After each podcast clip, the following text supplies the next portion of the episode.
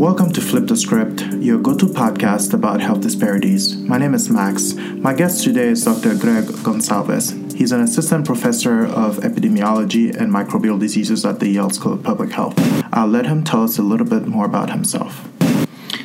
Hi there. You know, I'm a recent transplant to New Haven. I've been here about 10 years, but for um, 25 years I've worked on HIV and global health. I dropped out of college in my 20s and joined a group called ACT UP, which is a direct action group um, of people affected by the disease and living with the disease to fight government indifference and neglect and corporate greed. And for 25 years, worked with ACT UP and then with a group that I co founded with friends called the Treatment Action Group in New York, um, which was recently featured in a documentary called How to Survive a Plague. Went to work for another group in New York called Gay Men's Health Crisis, and then found myself living in South Africa, uh, working with Treatment Action Campaign, the AIDS and Rights Alliance of Southern Africa, and other groups in the years leading up to my enrollment to get my BA, my BS at Yale in 2008. So I consider myself more of an activist than an academic, although now I sit on the faculty of the School of Public Health. Right. So, Dr. Gonsalves, as you mentioned, your sort of juncture of activism and academics have been pretty interesting. Um, you recently were awarded the MacArthur Genius Grant, in, in part for your activism and your academic work. So, how do you sort of make those two work in concert together? Well, I came back to school first to get a BS and now and then a PhD um, because I wanted more tools to carry on the struggle and the fight uh, to ensure that people who need access to health services, not just for HIV but for tuberculosis, for hepatitis C, um, uh, get it. And you know, social mobilization is critical and a necessary part of improving the health of people around the world, both in the U.S. and abroad. But there are technical pieces of it. There's ways in which science can play a role in expediting access to treatment and prevention services for HIV and for other diseases.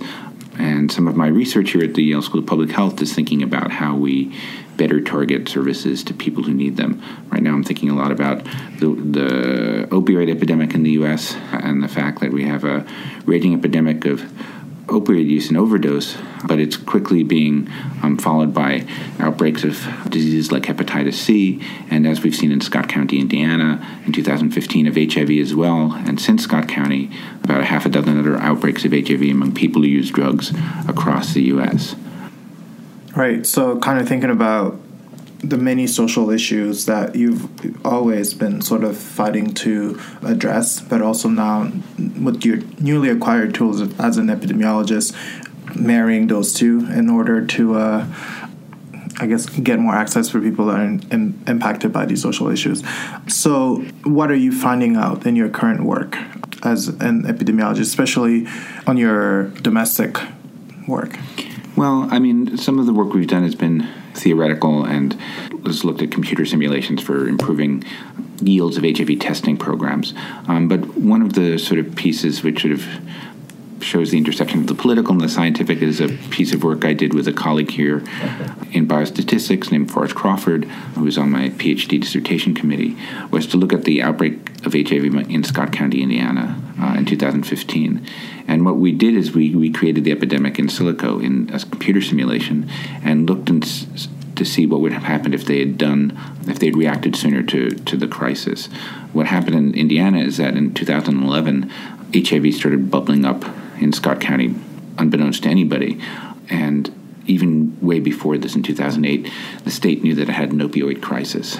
By 2010 and 2011, as HIV started to rumble in Scott County, HCV outbreaks were, were happening uh, in several counties throughout the state. In 2013, Governor Pence, uh, right. Vice President Pence, and the state legislature defunded Planned Parenthood in the in the state, which closed all the testing centers in places near Austin, Indiana, and Scott County, meaning that the epidemic, which was starting to ramp up and explode in, in the summer of 2014, went unnoticed by many people, although they were warned by public health officials, by even a Republican senator in the state Senate uh, named Ed Clere, that they needed to think of needle exchange and other harm reduction tools to counter the risk of infectious disease outbreaks in the state. So the paper we did um, was a mathematical model, but basically it made a policy point that the state of Indiana waited too late to stem an outbreak which cost 215 people to, to become HIV infected with personal costs associated with having to be on lifelong treatment and also the cost of the state for paying for that. Mm-hmm.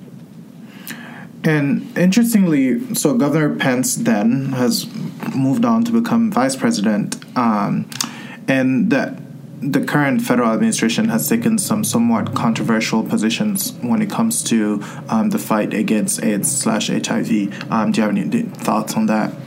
Well, it's a tale of two Trumps, basically. So President Trump announced in the State of the Union that he wanted to end AIDS in the United States um, by 2030. I can't remember. I think maybe 2030. All a wonderful idea, fantastic idea. Everybody can get behind it. But then you start thinking about what he does uh, in terms of uh, his real policies on the ground. Um, one of the most important sites for HIV, uh, the HIV epidemic in the U.S. is the American South, uh, particularly among uh, young gay men of color, um, uh, rural populations, um, African American women.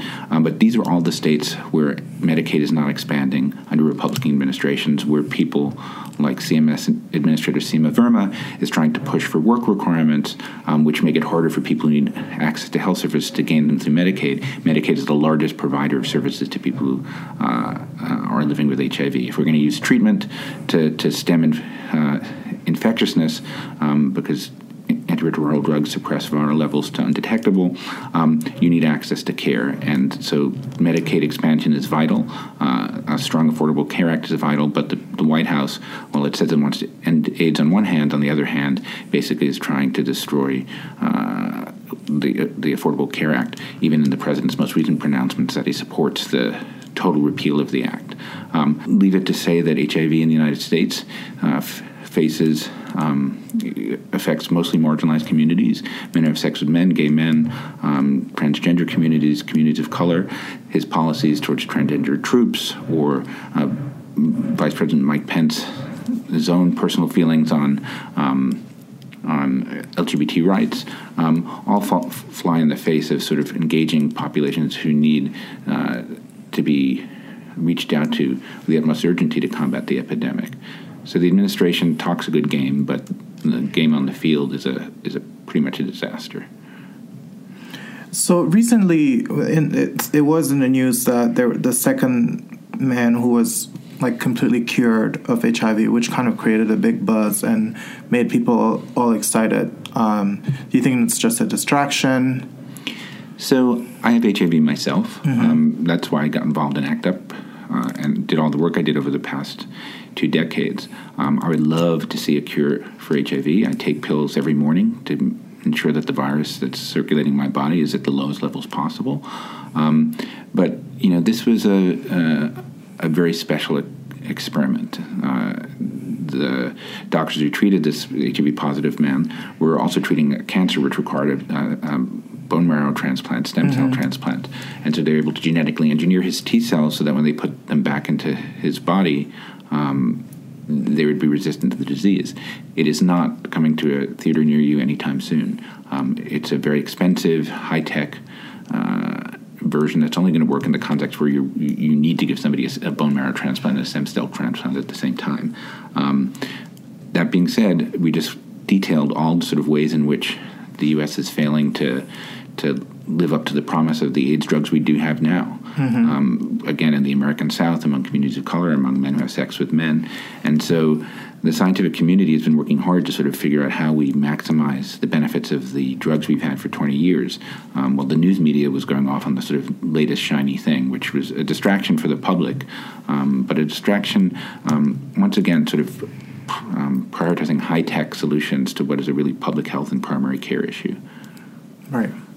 Thank you for that explanation. Most recently in the media, one of the big pharmaceutical companies, Gilead, has been kind of uh, facing some criticism about their handling of HIV medication from two aspects. The first thing was something about drug price fixing, and the other one was about um, their quote unquote benevolent benevolent effort to like give HIV drugs for free. Do you mind saying more about that?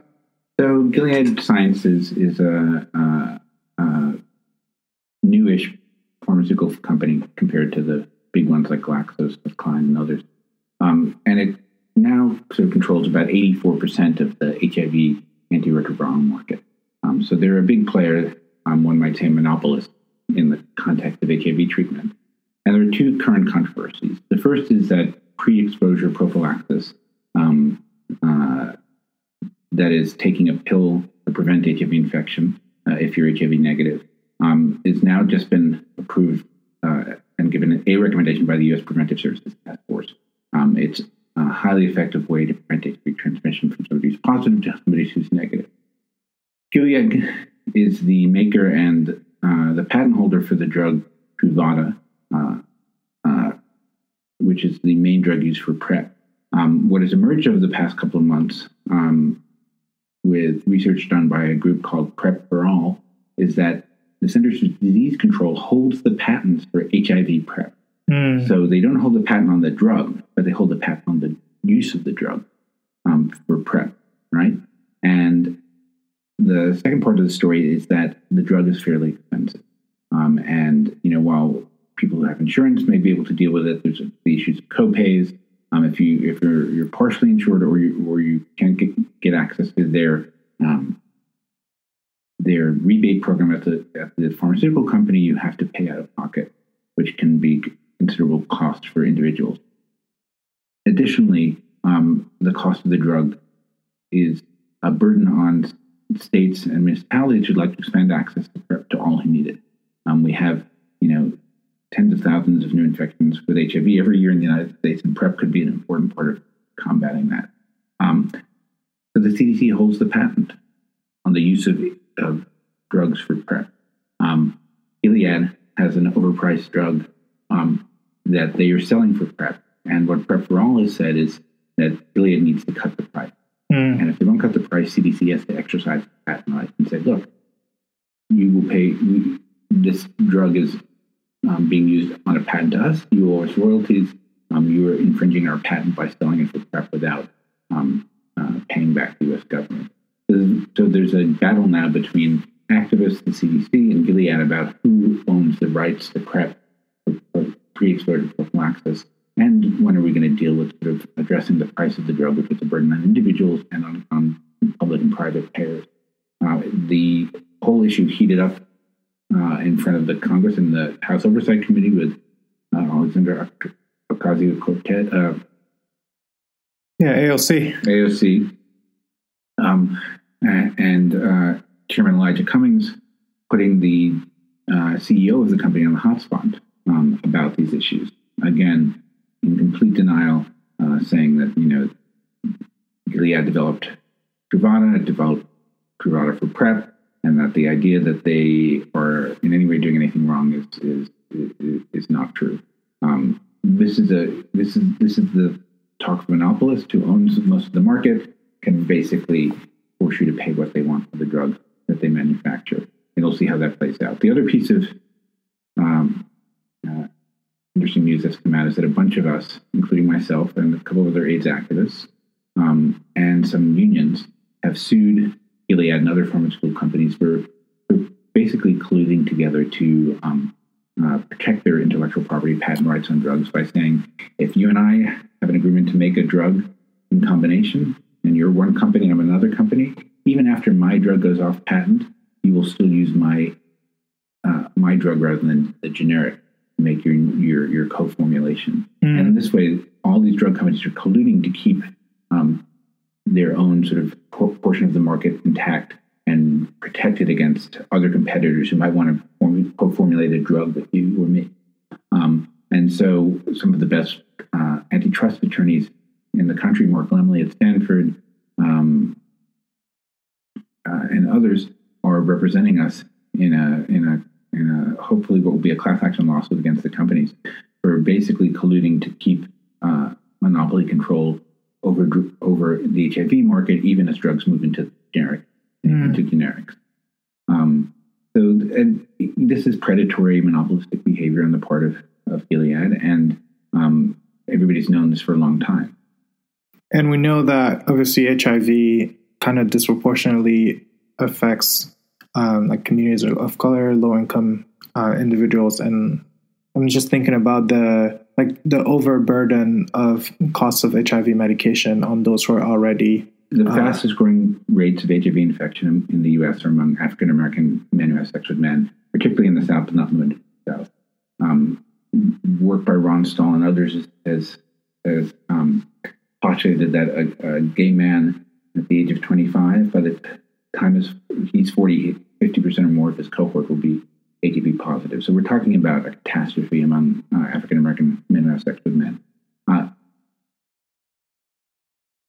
so the the discussions we're having about PrEP are not um, abstract theoretical questions about monopoly pricing and antitrust. about people's lives. Right. So this is kind of a not only the theoretical element of like okay, let's talk about pharmaceutical and health economics, but the civil rights and sort of LGBTQ rights issue. This is this is an, the, the, burden of the epidemic in the United States falls on African American communities, communities of color, and particularly uh, communities of color, uh, uh, men have sex men from the African American community. They're often living in states that have an expanded Medicaid, um, that have poor public health infrastructure, and are dealing with the fact that you have a drug company, Gilead, that's cornered the market and is artificially keeping prices high, both for PrEP and over time on combination antiretroviral therapy for treatment. Mm. And so, what about the quote unquote generous uh, initiative that these companies engage in, where they like give drugs for free? Um, how, how, does that impact the like the, the otherwise ways in which the government would would handle um, drug pricing? Well, of course, the news breaks that CDC owns the patent on PrEP, and that activists are calling for price to the price to come down. AOC is holding congressional hearings with oh, Representative Cummings is holding it, and AOC and Ayanna Pressley and and uh, uh, Rashida Tlaib are on on the march and talking about the need to cut the price of the drugs, and all of a sudden, Gilead beneficently comes out with the, the promised to donate what 200,000 doses doses for 200,000 patients for PrEP. It's a drop in the bucket. And we've seen this before in the context of the international AIDS epidemic. Whenever there's a question about the need to, to, to decrease prices by um, expediting generic production, you always see farmers companies saying, we can deal with it in, either in two ways. One is charity, um, and the other one is saying, well, we'll give, we'll give you a concessionary price um, we'll cut the price for you. We'll give you we'll give you a little bit of a discount uh, if if you won't sort of target our drugs for generic production in the global south. Here they're doing the same thing. They want to head off any questions about their patent rights and about their pricing by saying, "Look, look how generous we are. We are we are we're a company with a heart, and we're you know we're giving tens and hundreds of thousands of doses of the drug uh, across the U.S. But it's a drop in the bucket when we compare it compare it to the need of people who are at risk of HIV infection in that. Right. So it's a big PR. It's a big PR move. Yeah, it's it's not quite generosity. It's not generosity. And the other thing is a lot of AIDS organizations, and I used to work for a big one in New York City called Gay Men's Health Crisis, um, which has actually been brave on this issue. But many are taking drug company money, um, and so it's been very hard to to rally um, folks uh, around the pricing of these drugs because it often means many small AIDS organizations have to bite the hand that feeds them. So the company has sort of um, worked a very sort of robust PR and community relations strategy to try to insulate themselves from any sort of um, criticisms of their pricing or their patent uh, their patent infringement.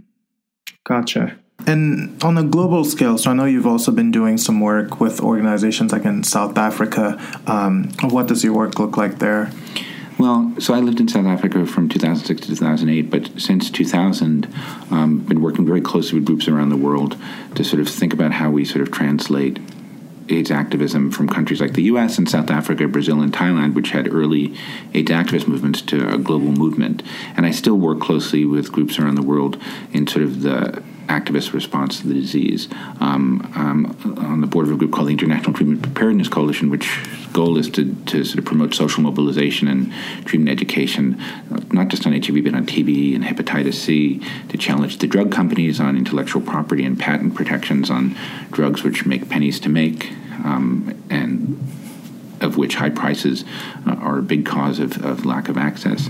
Um, and, you know, done a little bit of, of work while I've been here at the Yale School of Public Health uh, on topics that uh, are related to, to that. We, we did a paper early on during my PhD, which was thinking about sanitation and sexual violence in a, a township called Khayelitsha outside of Cape Town, um, where women were saying, um, they feared for their lives and also for, for their safety in going to use toilets at night, which were public. These, this is this is a community that is living in tin shacks, often uh, uh, uh, other informal structures, and to relieve themselves, they, they have to go out in the middle of the night, walk, you know, quite a distance to find a place to relieve themselves, and. Um, they said they were risking rape to reach a toilet, and we, the city of Cape Town, which um, should be caring for the health and sanitation uh, and the safety of people in Khayelitsha is, hasn't made an investment in sanitation in the township. Um, and what we were able to do is to say, look, um, uh, we built a mathematical model that said, look, there's a cost to, to sanitation, installing toilets, but there's also a cost to sexual violence. Um, can we associate the number of toilets in the township with rates of sexual violence, and can we sort of assign a cost to those as well? And what we did is said that you know you could double the number, triple the number of toilets in in in, in Khayelitsha, um, reduce sexual violence, and also reduce the cost of society because the cost of toilets is is negligible, but the long term cost of sexual violence, from criminal justice to personal uh, to, to to, to, to, medical needs, to sort of psychological trauma, uh, is incalculable. And um, we could put a price tag on it based on some of the criminology literature, but um, again trying to use science to sort of uh, describe sort of policy choices that confront people who make decisions that affect all our lives, uh, and that's what's you know decision science and policy modeling and and these other sort of um, um, techniques can do. They can outline, they can sort of put your options on the table in a way that's uh, explicit to see and, and show you the choices you have to make. And that's um, what we did with this paper on sanitation and sexual violence question here. So you've taken a very personal experience, and basically, it has helped you and driven a lot of the work that you do, um, both in your activism, but also sort of in your academic professional career. Um, so, what do you say to the sort of lines of like the you know the personal can always be political, or or the personal must be political? Where where do you see yourself or your vision on that?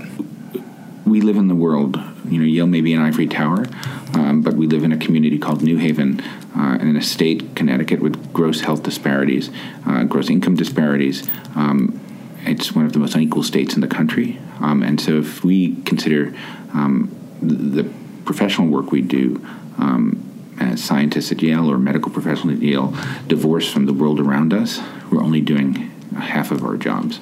Um, you know, the personal is political to me because I watched uh, uh, a government under Ronald Reagan and George Bush ignored the AIDS crisis and let it explode in the in the 80s and 90s. Um, you know, it's personal because I found out I was HIV positive in 1996, but it's also personal because uh, I do feel like I'm my brothers and sisters' keepers. What happens to, to people around me, um, whether they're close relatives or friends, you know, doesn't it doesn't matter. The people of New Haven suffer greater rates of asthma, diabetes, heart disease, uh, depending on the neighborhood you live in in the city. Uh, and so, um, to me, public health uh, and medicine are, are not just about pills into bodies or you know large scale public health campaigns. They're about intervening in politics, um, which often decides um, whether we live or die in the U.S. and around the world. Right. Um, and that has given you the ability to make very effective points at the sort of policy level, like you described with the um, epidemic in Indiana. Um, so I'm wondering what advice you have for be it public health students or medical students, or just generally um, health professional who have an interest in basically turning their work into effective policy making. So remember, all of us in ACT UP, or most of us in ACT UP in the 80s and 90s, were about your age, the age of medical students and public health students. We're out of college, or like me, dropped out of college. But we were in our 20s, and many of us didn't have technical degrees. Some of us had, you know, were artists. Some of us were dropouts. Some of us were filmmakers. Some of us were poets. You know, some of us ad, worked for ad agencies. But we changed the world. We didn't know any better that you needed to have an advanced degree to make a difference. And in fact, the urgency of the crisis meant that that we needed all hands on deck. And you know, there's a health crisis in the United States.